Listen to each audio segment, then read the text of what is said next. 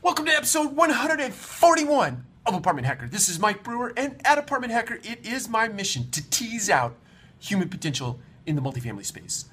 So, we're talking about mindset, and we've uh, introduced two mindsets to you. One was to be curious always, the second was to try stuff. Today, we're going to talk about reframing problems or reframing questions. I think we, we talked about one of these uh, a couple of weeks ago or a couple of episodes ago when we introduced the question of what do you want to be when you grow up?